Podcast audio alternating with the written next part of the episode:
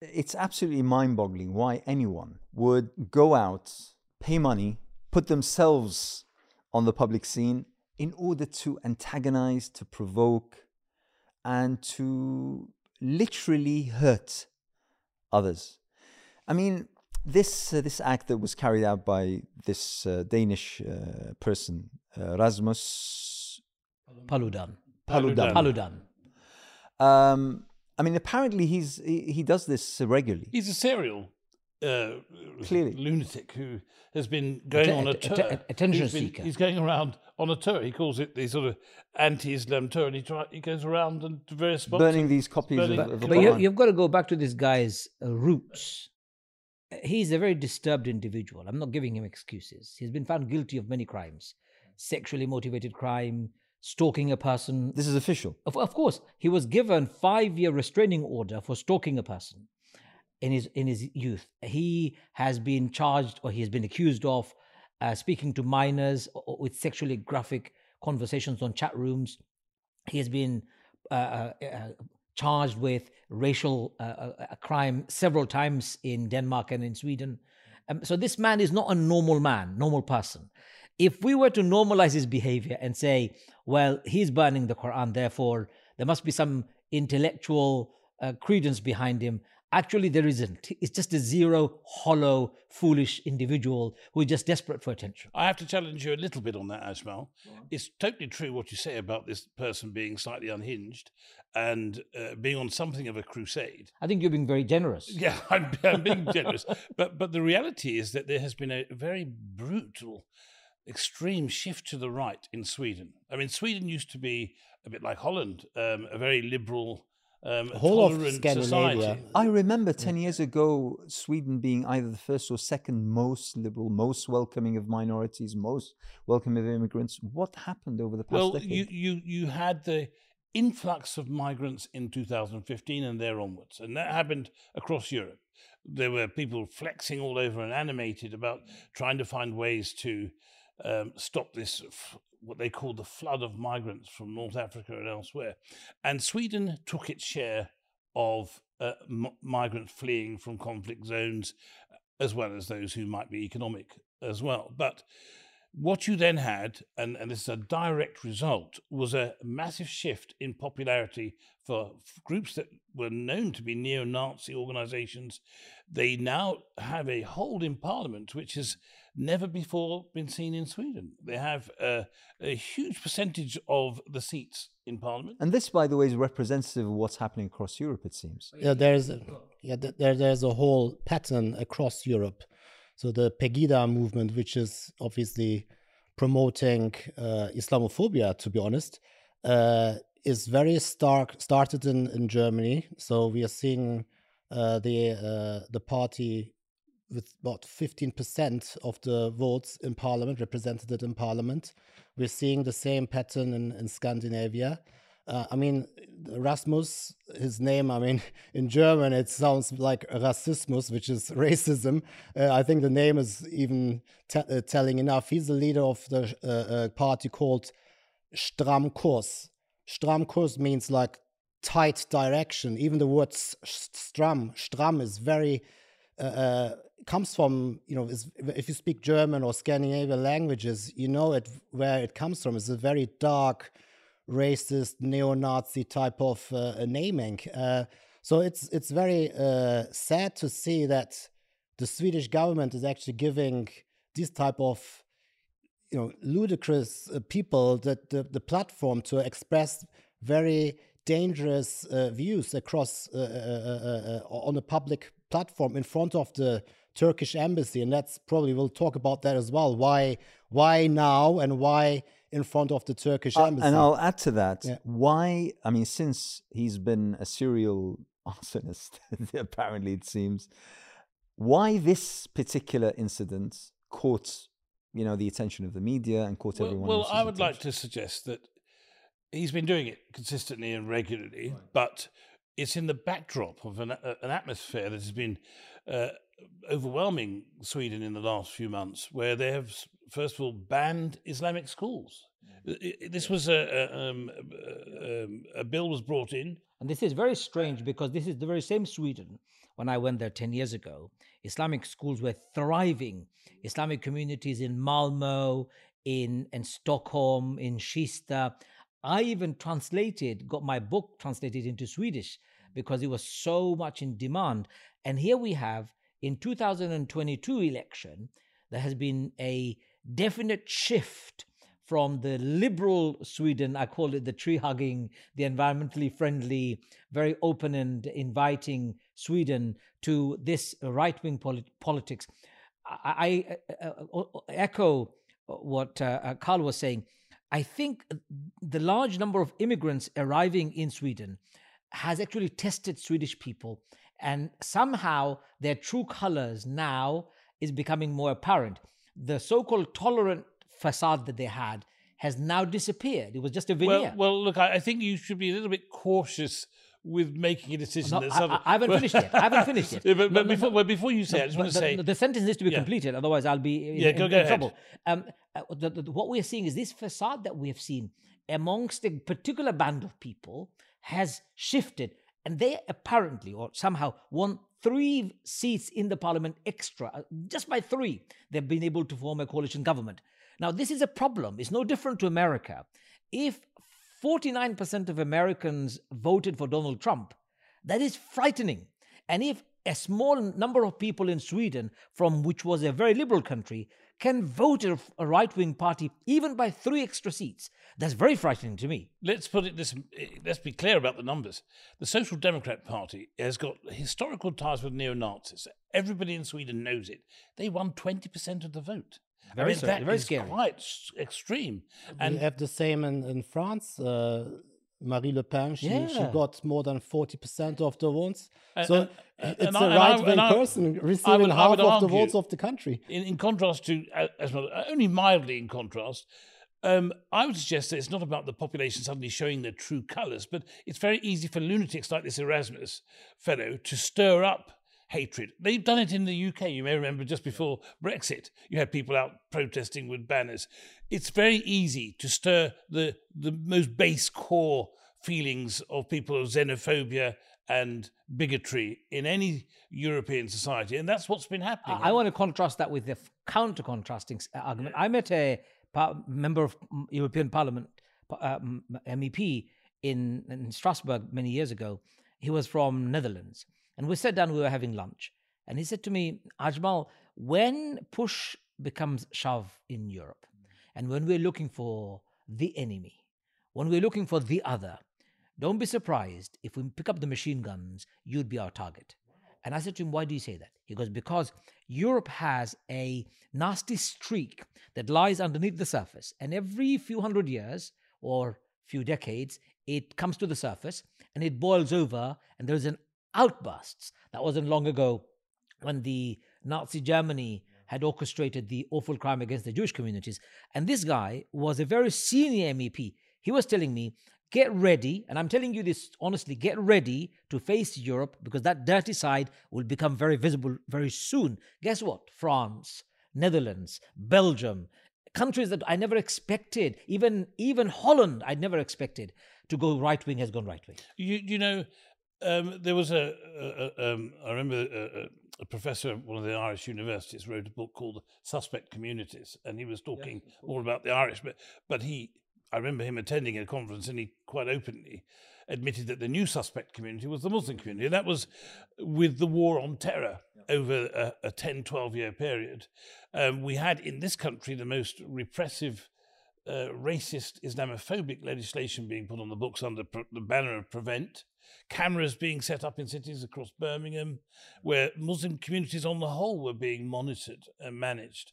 And the language, the language adopted by our mainstream press, yeah. by uh, documentaries, and even individuals, I'm not going to mention names there, but individuals who supposedly were from uh, uh, black uh, Asian backgrounds were were being paid for the likes of the Daily Mail to write negative articles attacking the Muslim community. Now, this is a phenomena which has uh, overwhelmed most of Europe and America. Islamophobia exists in a very major way, and yes, they will be the subject for attack, uh, the other, as Ajmal put it, once economic conditions become severe, once people start to worry about their jobs, worry about how their heating, the cost of living crisis, it's historic. They will always target the other. I would like to make two more points, if I may. So, one is uh, burning the Quran is nothing new. It's it it happens. In, it started in the Middle Ages. Yeah. So if you look at back into 1498, you know, Reconquista in Andalusia, where they pushed out the Muslims, the the Jews were actually welcomed uh, by the Khalifa in, in, Istanbul.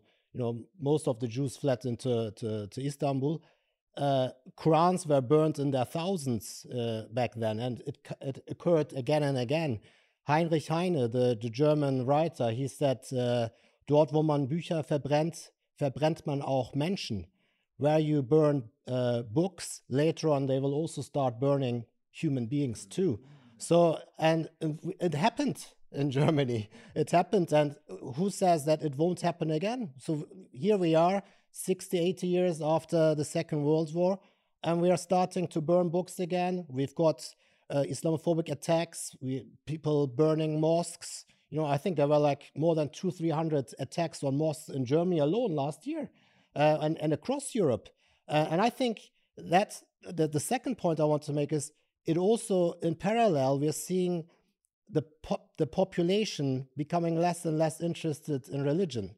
So just recently, the um, the census. The, the, the, census was showed uh, that how uh, people who didn't identify with the religion exactly. I think one third of the British population Correct. is uh, described themselves as non non-religious. So therefore, religious values or attacking religious values is not being seen as a big act of crime uh, in vast majority or vast parts of the European population.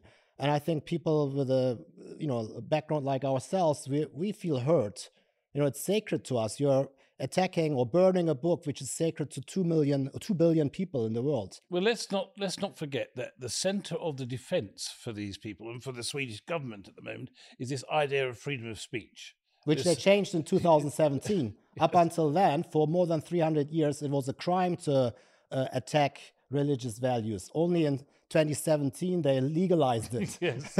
well, look, so this issue has been yeah, but I mean, I mean. But, but Carl, I mean, uh, I I understand that the, the I mean, you're you're sort of assuming devil's advocates here by by, but truly, freedom of speech could be could be expressed in other more well, as, as, the Pope more said, hum, humane. You, uh, you may remember. You may remember during the Charlie Hebdo incidents, the Pope actually came out and said, look, uh, freedom of speech does not give you a license to offend. Exactly.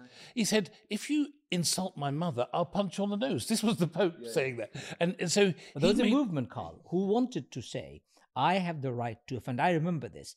I remember being interviewed by one of one uh, British journalist. He said, What's wrong with me wanting to offend? Why should my right to offend be taken away just because you find it offensive? I'm not even bothered by that anymore. I'll tell you what I'm bothered by is the significance of book burning, Quran burning. In uh, 1987, uh, when we were at the forefront of Salman Rushdie's demonstration, I was a 17 year old kid, 16 year old kid. I was um, um, roused by my elders to go to the demonstration, and I went to Hyde Park Corner. And I saw with my own eyes the effigy of Salman Rushdie and the book being burned. I felt disgusted by seeing the book being burned because I never liked the book burning episode. I now even regret going to that demonstration because the message I had we had given as Muslim community is that uh, people who are interested in burning a book are actually an unsophisticated people who are not interested in proliferating education. Forget about proliferating education. They're not even interested in promoting education. They can go down to the level of burning books that symbolizes education.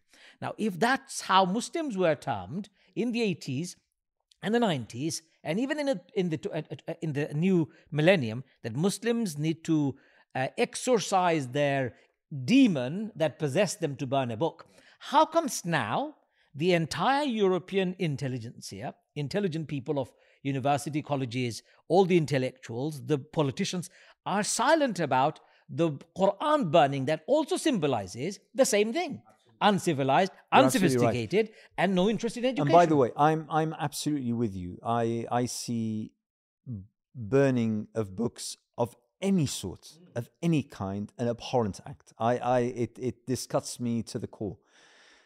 But let me, you know, try to highlight that um, the probably different element in this particular case was that this took place in front of the Turkish embassy.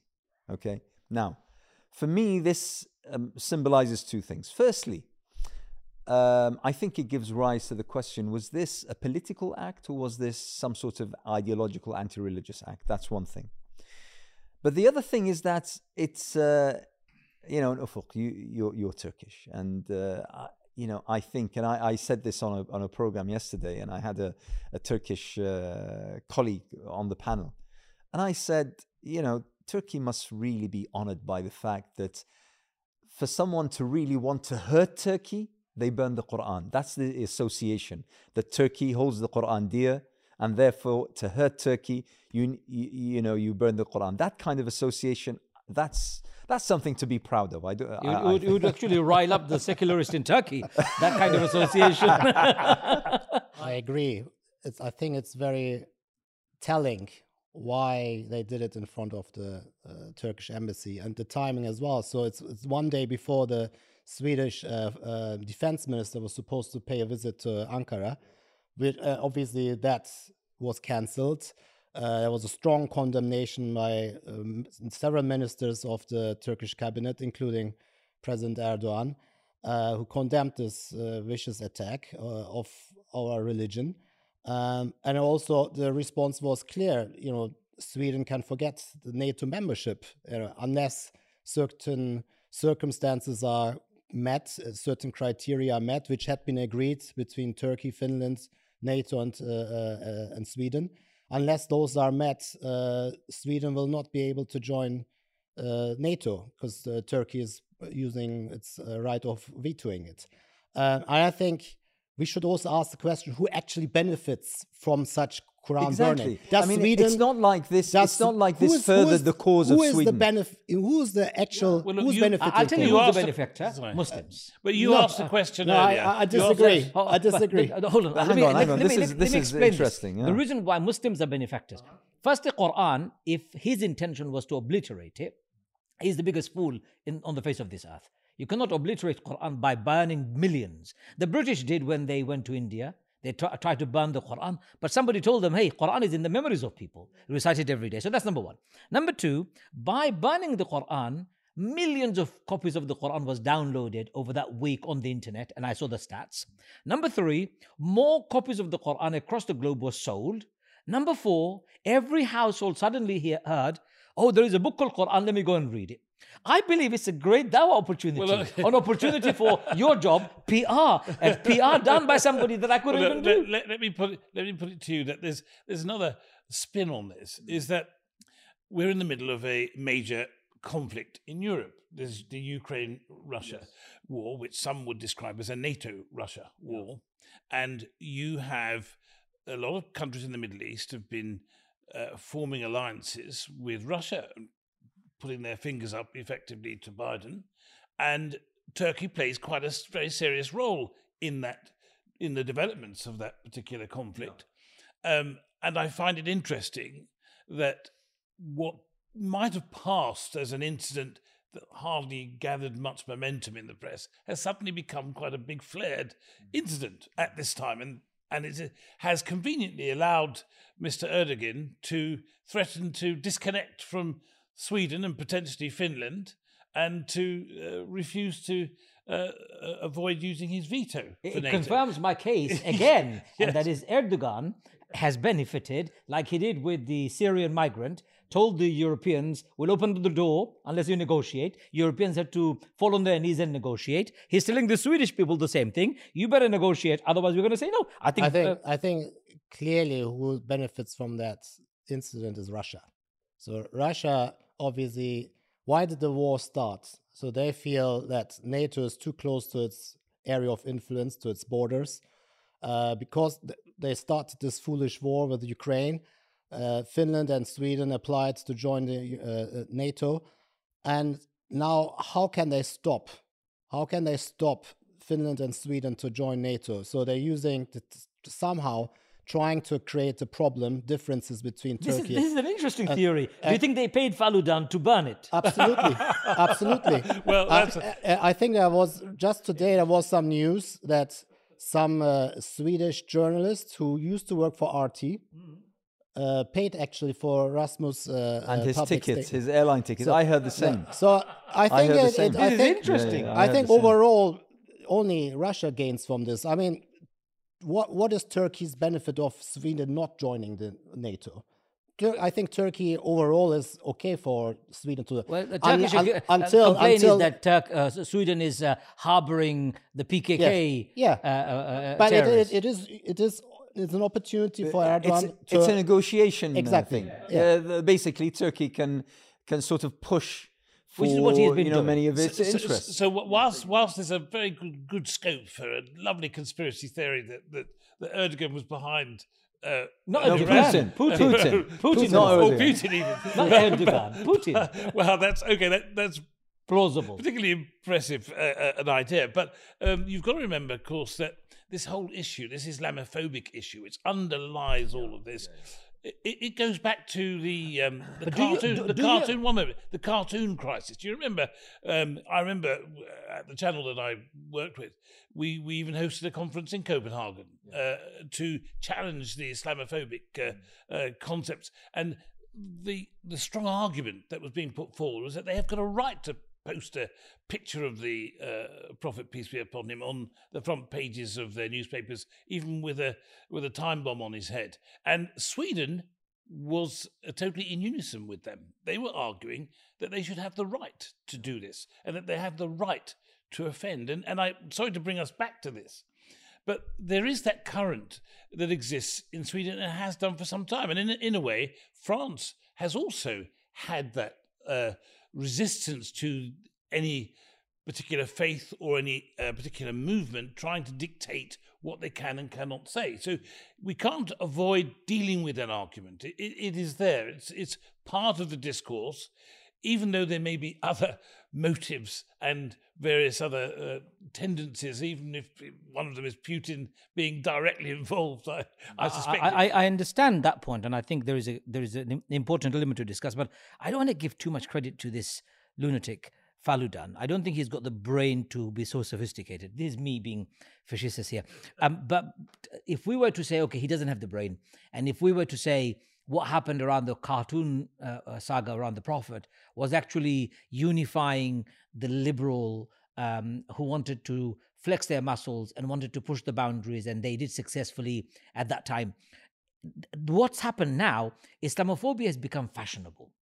It's become dinner table banter. It's acceptable to be talking against Muslims in the most disgusting way at home.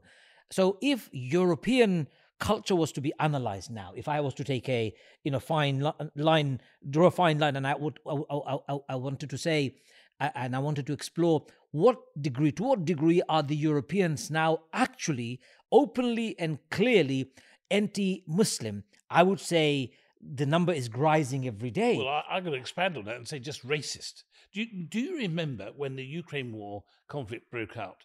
The stories which seeped into the press of black people and Asians in Ukraine yeah. being kicked off the buses that they were on, um, being denied a, a, chance to get away from the bombing, and then those that did manage to get through were then being si- uh, uh sectioned off and sent to what was effectively concentration camps, while while the white, blonde, blue-eyed uh, Ukrainians were being welcomed with flowers and did you, did you, take exception to my statement? The true color of Europeans are truly coming out earlier on. This is what I meant. So the more we analyzed what's happening in France, what's happening in uh, Holland, what's happening in Sweden, even Norway.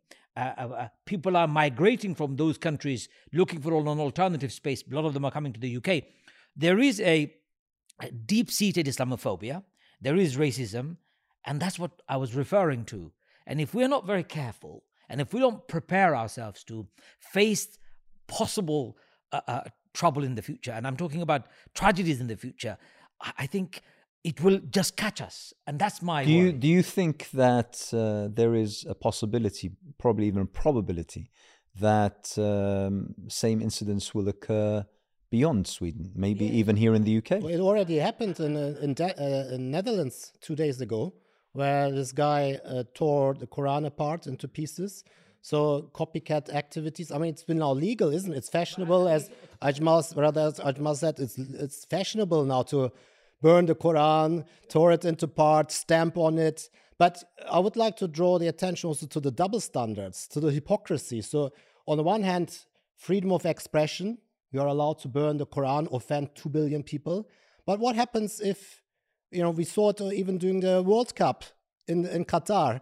So when a lot of the Moroccan team members or the fans were using the, uh, uh, uh, putting up the Palestinian flag, that was suddenly uh, seen uh, as something offensive. which is offensive, It's yes. offensive. Or what would happen? What would be the reaction if we suddenly started to burn, for example, the Israeli flag?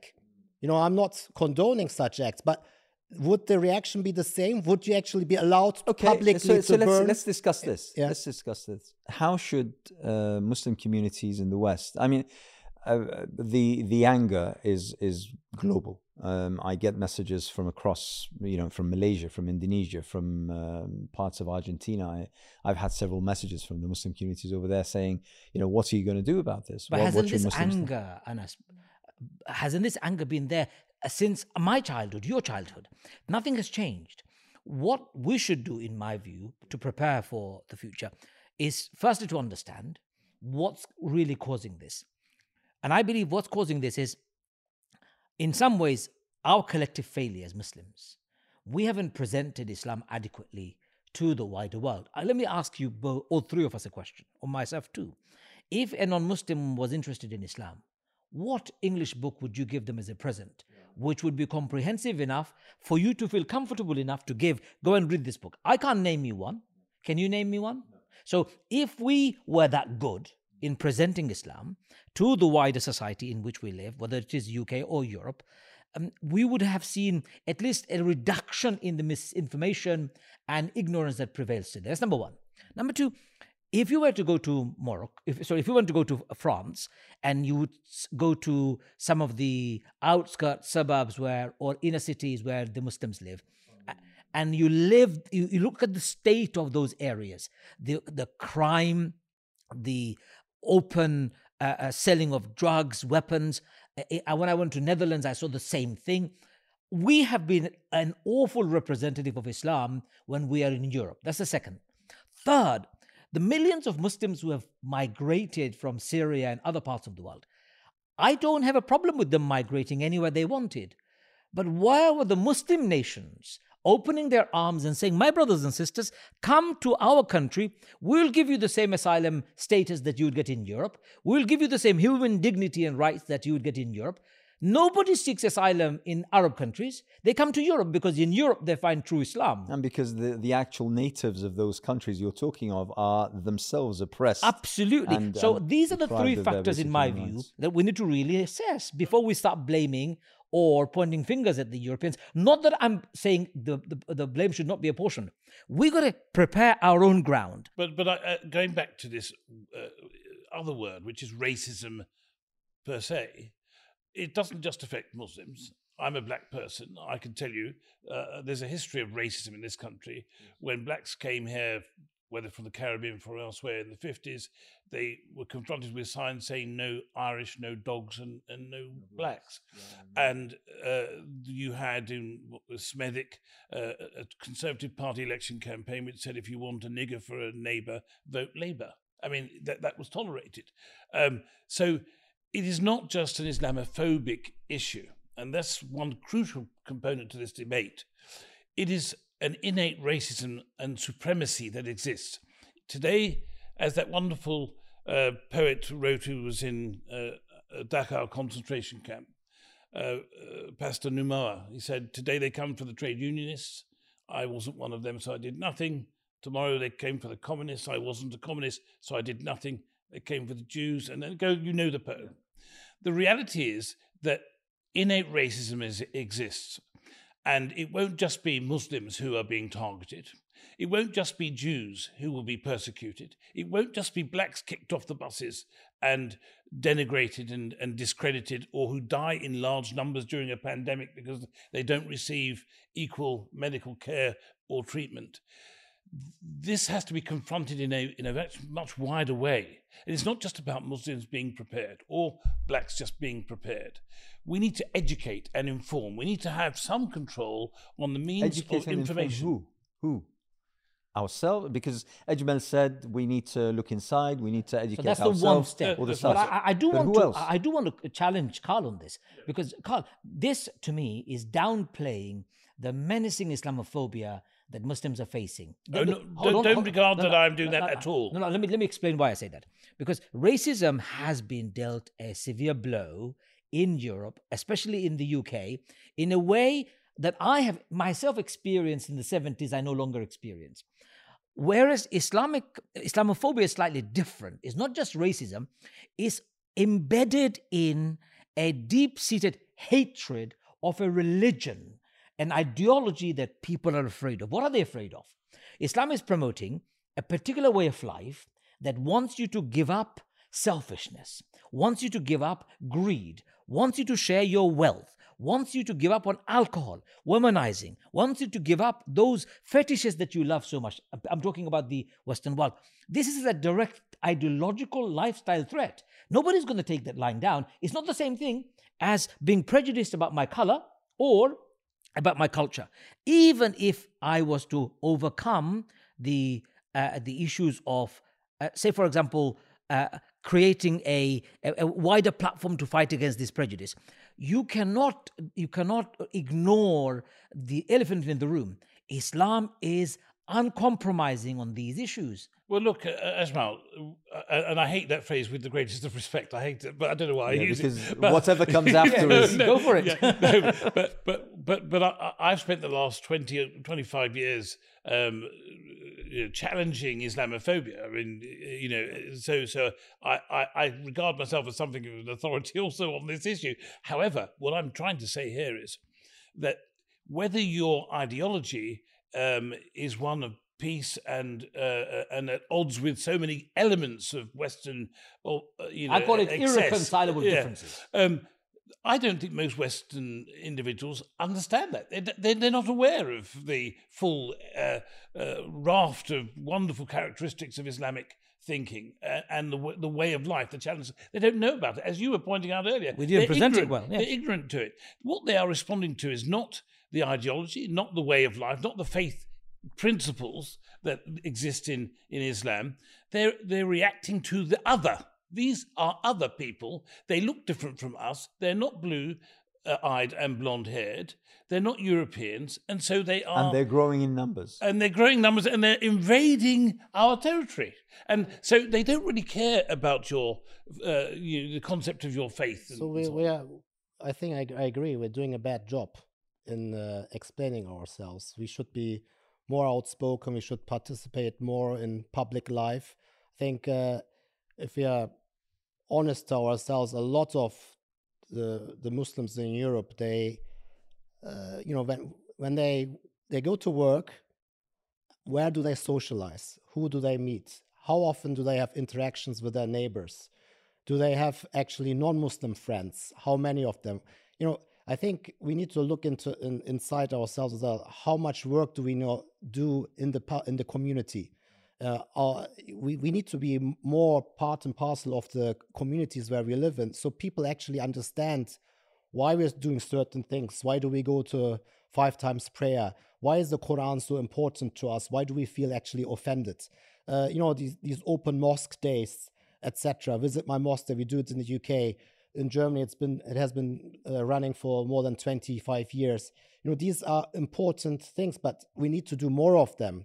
We need to explain ourselves. We need to participate in roundtables. We need to do be everywhere. Otherwise, uh, the, the the other person who is you know has got this deep But you know, anti-Muslim hatred is going to succeed spreading their, their lies and their slur. But I'll tell you what, Ufuk, let me uh, just pause for a few minutes in defense of uh, the Muslim community a little bit, and and I totally accept what Ajmal you said and uh, what you've added. But uh, uh, you know, ultimately speaking, what um, I, as a British Muslim, seek is uh, respect. That's all I want. I just want to be respected. I just want to be counted as part and parcel of my society. Why? I mean, let me let me pose myself on the other side. On the other, I'm, I'm standing on the other shore and looking onto the Muslim community. Why why should the Muslim community do all of this? Why why? Yeah, very simple. Because I, uh, I'm a human being. No, but I mean, why can't I be accepted? no, because I have come here, I've come here and I'm claiming to be different. Now, this is the problem. The problem is you've identified yourself different from whom? from everybody else. I'm a Muslim by the fact that you have a defined identity by your religious belief, whereas majority of the people of this country are no longer identifying themselves with their faith by census data. But Hindus aren't No, but treated like Muslims, Muslims. are. No, Muslims are. Muslims are the most defining. Muslims use Islam as the most defining feature of their faith. Vast majority of us call Muslims. So if you were going, if you're going to be claiming to be Muslim, you better tell us what is it that you are defining yourself by. Number one. Number two. You better be, and this is where I agree with Ufuk, and of course I think there is a there is a connection here in what you said. I think we are absent from the decision making processes and the round tables that you talk about. An example: if I want to become a parliamentarian, I stood in the parliamentary election twice, and the thing that I've learned is staggering. Unless I'm willing to compromise on my fundamental principles of my faith, many political parties have massive walls up in front of me. I will not be able to climb them. Unless I'm able to submit to the way of those parties, I will not be promoted. I will never be given a safe seat. I will always be the last choice or no choice. How do I live in an environment where I want to be respected, but there are barriers upon barriers being put in front of me by institutions, by political parties that I can't even overcome? So that's my biggest complaint. On one hand, I'm criticizing Muslims. But on the other hand, I'm also criticizing the institutions. I belonged to Liberal Democrats for a long period. I resigned because I said, I can't go any further than where I've gone. You guys will not allow me to sit around. You will be sitting in, the, in, in a meeting where I will not be allowed. So, this institutional racism, as you put it, institutional Islamophobia that we put it, unless we're able to challenge them and unless we stand in front of them and say, no more, nothing is going to change. I, I I accept all of that, but once again, once again, we are citizens of this country, and I'm talking about all Muslims in whatever you know European country they happen to be. Um, I can try to advocate and to promote and to try to enlighten regarding my beliefs and my set of values and the such, but it's not incumbent, and it shouldn't be incumbent upon me that the other is convinced. I can only وما عليك إلا البلاغ. Yeah, even the Prophet Muhammad sallallahu alaihi wasallam was told that you only have to, you know, promote your message. But then, whether the other accepts or or otherwise is not down to me. The problem that we have today, I see it, is that we are overreaching. Ajmal, Uh, you know, you gave the example of yourself and your position within the Lib Dems. And there are scores of other examples of people who tried and tried and tried. And even those, even those who, let's say, um, played fast and loose with their values and their their religion, even and their With- principles, mentioning any names. they, without naming names, they also ended up uh, Nowhere. uh, nowhere. Nowhere. So, so the thing is, it's like it's like it's like someone somewhere is sending a message to Muslims that you can't you can't win. You can't you- win. did you, you have a place. Did you see that interview? It was an interview or a piece that I wrote, I read, where Sayeeda Warsi. Yeah, you did No, no, it's, it's okay. It's, it's- it's important. that She wrote it in a book. Uh, she became the chairwoman of uh, the Conservative Party. But within the Conservative Party, there were two wings. There was Michael Gove's wing, which wanted Sayeeda Warsi nowhere near political power. And then there was uh, the, uh, the Prime Minister, what's his name? David Cameron. David Cameron's wing, who was very close to Sayeeda Warsi and wanted to promote Sayeeda Warsi and the likes. Guess who won?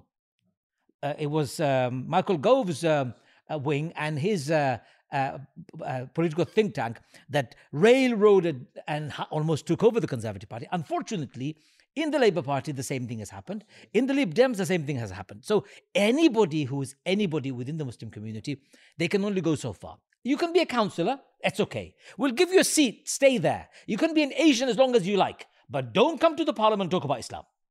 Now that's unacceptable, uh, uh, uh, Anas. I'm not going to sit here and tolerate it. Absolutely. But, but look, I, I just want to. Uh, bec- you know, I just, w- just on this note, before I uh, Yeah. before I allow you, Carl, allow me. But um, this, uh, what you ended up, what you what you ended with, is is crucial. That we mustn't accept this, and we mustn't accept this. By the way, what I think, not for the sake of me being a Muslim or belonging to a Muslim community, we mustn't accept this for the sake of our society and of our country. Because if you allow anyone to be maligned or marginalized or denigrated or whatever, in whatever sense, whether it be politically or economically or socially or intellectually, you are forsaking the stability and the very fabric of society and, and, and basically threatening everyone's future security. I think giving up is no choice. I think we, we need to be in those meetings. We need to be in those councils. We need to. How many of the Muslim population in Europe is actually member of a political party? Uh, How many of us? I mean, it doesn't take much to to swing the vote in one direction. You know, these, these small uh, uh, uh, local memberships, there are like in these meetings, there are like 15, 10, 10, 15, 20 people who regularly take part in meetings. You know, you can put forward a resolution, and if five, six, seven people join the part, local party, you can swing it easily into one direction. So, but we are we are just sitting back, complaining, you know, writing WhatsApp messages in groups. But who's actually taking the uh, the uh, who's actually writing an email to his MP? and the irony, the talking irony to the is, MP, requesting a response. The irony is that within certain Muslim communities, I'm thinking also the Bangladeshi community in particular, um, it's actually the ones who are the, the worst detractors and who undermine their colleagues who try to get involved are, are people from their own community. It's so often the case. and It's terribly sad. But but but what We are our worst enemies. Sorry, but but what what, what but but I'm going to go back to this point. Um, you know, I, I tended. I, I think we've left Sweden a long time ago. no, no, we were not not that not that. We're point. coming back. We're Yeah. coming back to it. I, I was my, my sister's a councillor in Westminster.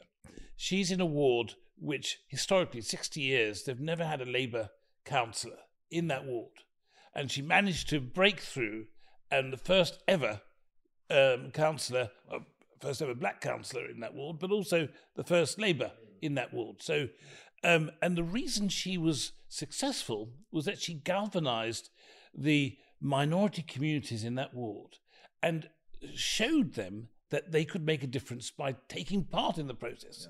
So, for the first time ever, those people got out of their beds and voted. And because that was one of the big problems, it's not just in Westminster, it's across the country. Um, people of color, Muslims, people of faith, minority organ- uh, groups feel they're disenfranchised. They feel they've got no power, no ability to change, and so they stay out of the system. They don't participate in voting. It's historically the case. Um, we need to change that. We need to empower them and help them to empower themselves. They need to participate in the democratic process. They need to be involved in government. And they need to stand against any charges of so called entryism that so often is put against them.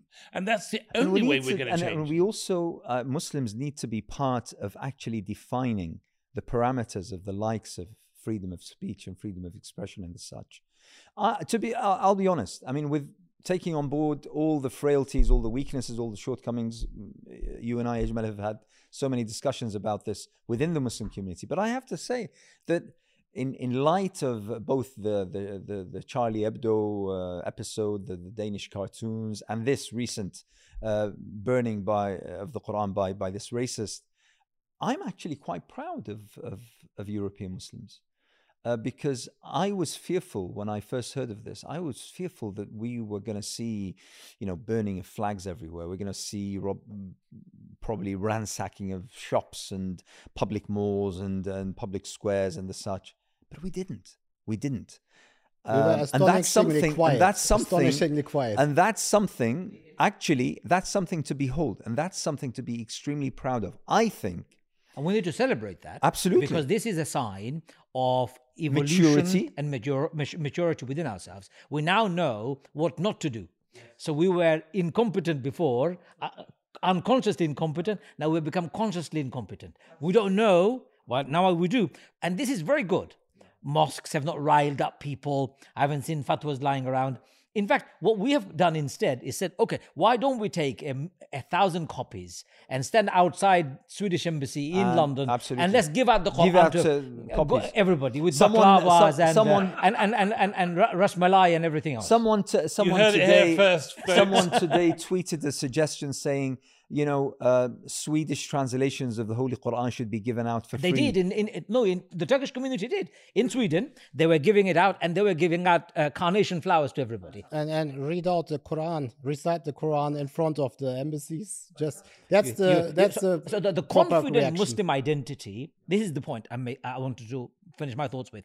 Confident Muslim identity is what will win the day. If we can be confident enough in our faith, if we can be confident enough and not arrogant about it, if we integrate sufficiently, and if we are part and parcel, not only in our word but in our action of the entire society, I think things will change. But We- I we think you shouldn't- need to add to that, to this point. The, the, the fact is that, uh, and I hope I'm not going to offend anybody by saying this. You're allowed to offend. Am I? but but but over the many decades, I, I have to sometimes come to the conclusion that there are many Muslims who have no clue about their own faith. Oh, and and, and and there's a fundamental need for Muslims to be educated not only about their own history but about the fundamental principles of Islamic thinking. I remember when we went to do that conference on the Islamophobia in Co- Copenhagen as the cartoon crisis broke. We met some Muslims in Denmark in a hotel lobby, and there they sat. Uh, and these were the sort of sort of self-appointed spokespeople for the Muslim community, and there they said, you know, um, they called themselves moderate Muslims, and and already I my hair was back on the back of my neck was already up when I listened to their categorization, and then and then they went on to say, well, you know, Muslims are a real um, plague on the welfare system here in Denmark, and they. And I, I could not believe that these, in inverted commas, moderate Muslims were were a sort of uh, uh, Attacking their own. picking up language that was on the front page of the Daily Mail or the equivalent in Denmark, and they were believing in it themselves. And, and in the end, after I had sort of later discussions with the CEO of the channel, we came to the conclusion that that, that the Danish Muslims do not have the sophisticated networks that we have in London. They don't have the MCBs and the MABs. They don't have um, open debates and TV networks and channels. And clearly, there was a desperate need for education amongst Muslim communities there. But it also uh, it also relates to Muslim communities here in the UK. We've got we've got lunatics and extremists. I I dare say more than 80% of British Muslims have uh, very little knowledge about their own faith. Uh, I, I, I compare it with most Muslim communities' knowledge is knowledge of primary level, primary school level. Uh, Very few of them actually has, have gone to secondary school level, and yet they should actually be having at least A level standard of Islam within their knowledge capacity. It's lacking. And that's the challenge we need to obviously overcome. But with Sweden, I think racism, you said, Islamophobia, institutional, with the change in politics going to the right, is very alarming and worrying. We should all try and go there as often as we can. Um, and try and b- bring that dialogue. Start ha- having an engagement with Swedish people. They speak perfectly good English. They don't need any translators. We should go there as often as And by the way, there are there are many many Muslim organizations there that are well-meaning, but they lack either the uh, you know the uh, the, The human confidence. resources or the confidence or even probably the knowledge. And I think that yourself, Ajmal, and uh, you know anyone who goes over there should connect with those organizations, and we should try to build a network. And this doesn't only stop in Sweden. This needs to happen in Denmark. It needs to happen in France. It needs to happen in Belgium. It needs to happen in Holland and all the countries where this the rise of the far right, the rise of racism, the rise of fascism, the rise of xenophobia is is there for all to see. Before this segment finishes, mm. Anas, I think it's important for us also to take note of a very racist Islamophobic press that we have to deal with, the media that largely has been anti Muslim and anti others. Historically, when it goes back to the war on the Jews and, and others, certain newspapers have been consistent in attacking those other communities. And they play a major role in stirring up hatred, stirring up and taking advantage of ignorance of the mass population. We need to be aware of this and find ways of directly challenging it. Well, I'm not just necessarily saying that you need to be suing the newspapers every time they publish uh, something that is derogatory, whether they say Muslims are demanding Christmas is cancelled or whatever the headlines that they have. Um, but we need to be able to have something either to, to attack it with, to rebut those arguments. Or, or it could work if you have a newspaper. I think you should start a newspaper and have these kind of very provocative articles as its headline. Muslims want to cancel Christmas, and then write down the truth underneath it. Muslims don't like Europe. Write down the truth. It's like It's yeah, like I think so. I think like the other tabloid newspapers, they use this tactic to get the people.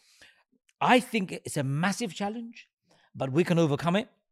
I am forever hopeful. I think Sweden will change, and I think the the, the best thing, best outcome of this uh, Erasmus guy or whatever his name is, Rasmus, um, uh, is that more people will be interested in Islam, and more people will actually find Islam interesting. Well, I think uh, Sweden probably will regret that they haven't banned this this public burning. I think uh, they they hid behind the the laws of freedom of expression, etc. But I think overall they are uh, they will regret that they have actually allowed for this to happen.